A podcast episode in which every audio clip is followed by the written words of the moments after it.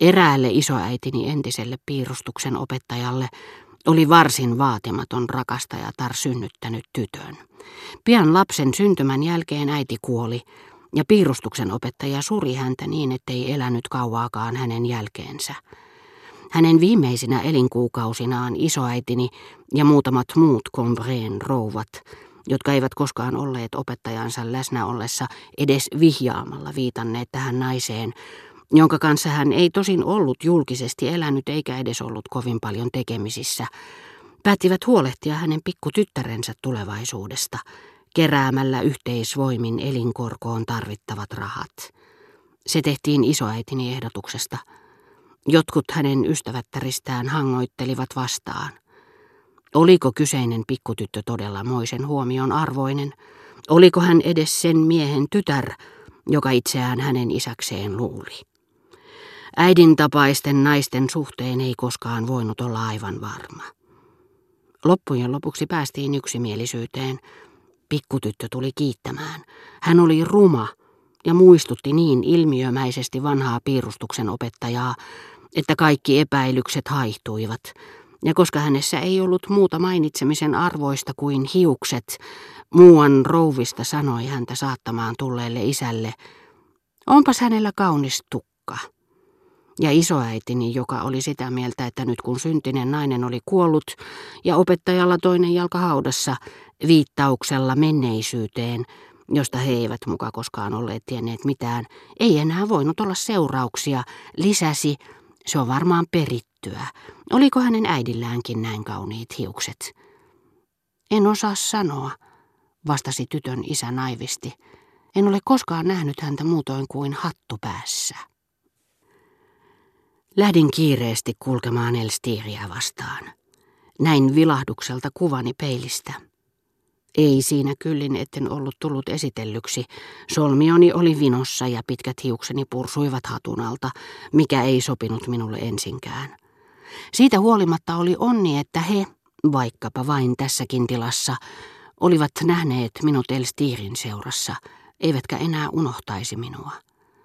Onni sekin, että olin sinä päivänä isoäitini kehotuksesta pukeutunut kauneimpiin liiveihini, joiden tilalle olin ollut valitsemaisillani toiset hirvittävän rumat ja ottanut kauneimman kävelykeppini. Sillä halajamamme tapahtumat, kun eivät koskaan toteudu suunnitelmiemme mukaisesti, niin sellaisten etuisuuksien sijasta, joihin olimme uskoneet voivamme luottaa, onkin ilmaantunut yllättäen ja odottamatta toisia – niin että tasapaino on säilynyt. Ja koska olimme niin suunnattomasti pelänneet pahinta, meistä alkaa loppujen lopuksi tuntua, että kokonaisuutena ottaen sattuma on suorastaan suosinut meitä.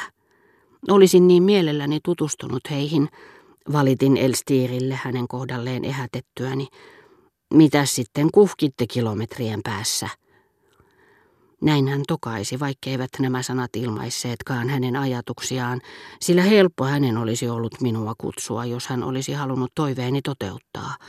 Mutta saattaa olla, että hänen korvaansa oli tarttunut tämän tapaisia lauseita, joita rahvaanomaiset ihmiset viljelevät puolustautuessaan, ja sitä paitsi maineikkaatkin miehet ovat joissakin asioissa rahvaanomaisten kaltaisia – ja hakevat jokapäiväiset selityksensä samasta sanavarastosta niin kuin leipänsäkin samasta leipomosta.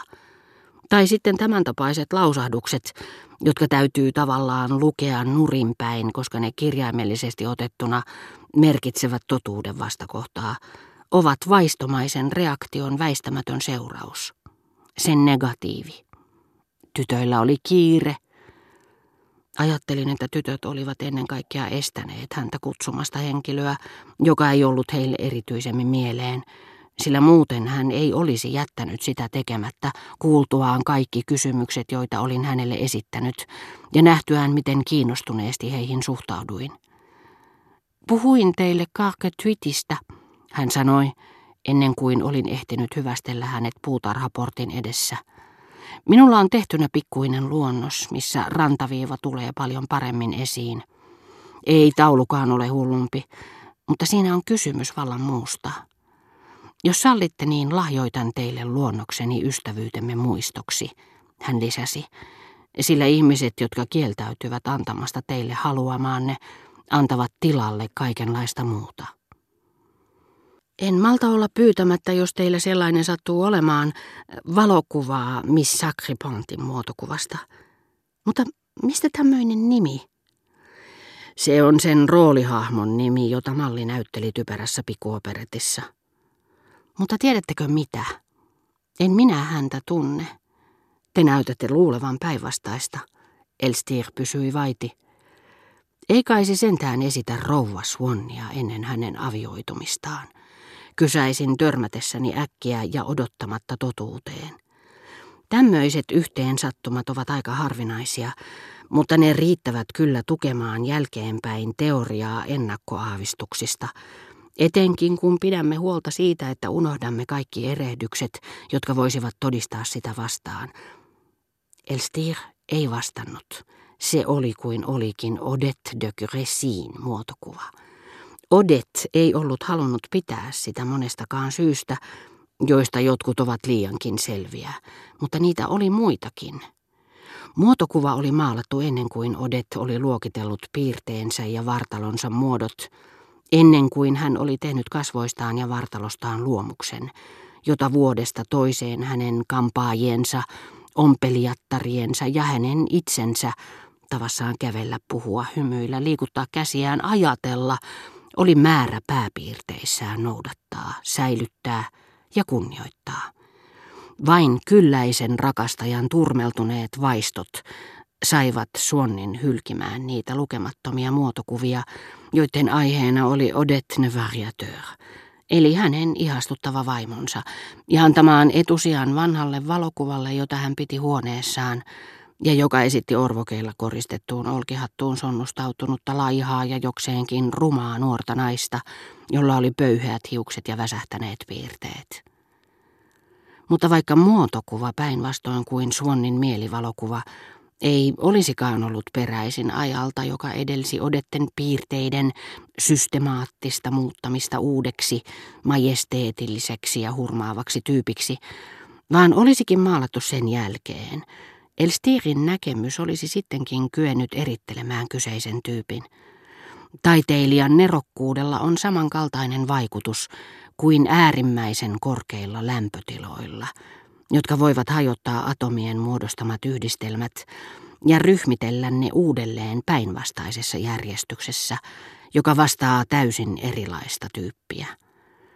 Tekemällä tehdyn sopusuhtaisuuden, johon nainen on piirteensä pakottanut ja jonka jatkuvuutta hän joka päivä ennen uloslähtöään valvoo peilinsä edessä, antaen vinoon asettamalleen hatulle, kampaukselle ja katseitten ilolle tehtäväksi varmistaa sen, särkee sekunnissa lahjakkaan taidemaalarin katse, joka ryhmittää kokonaan uudelleen naisen piirteet siten, että tulos tyydyttää tiettyä naisihannetta ja taiteellista näkemystä, joita hän itsessään kantaa.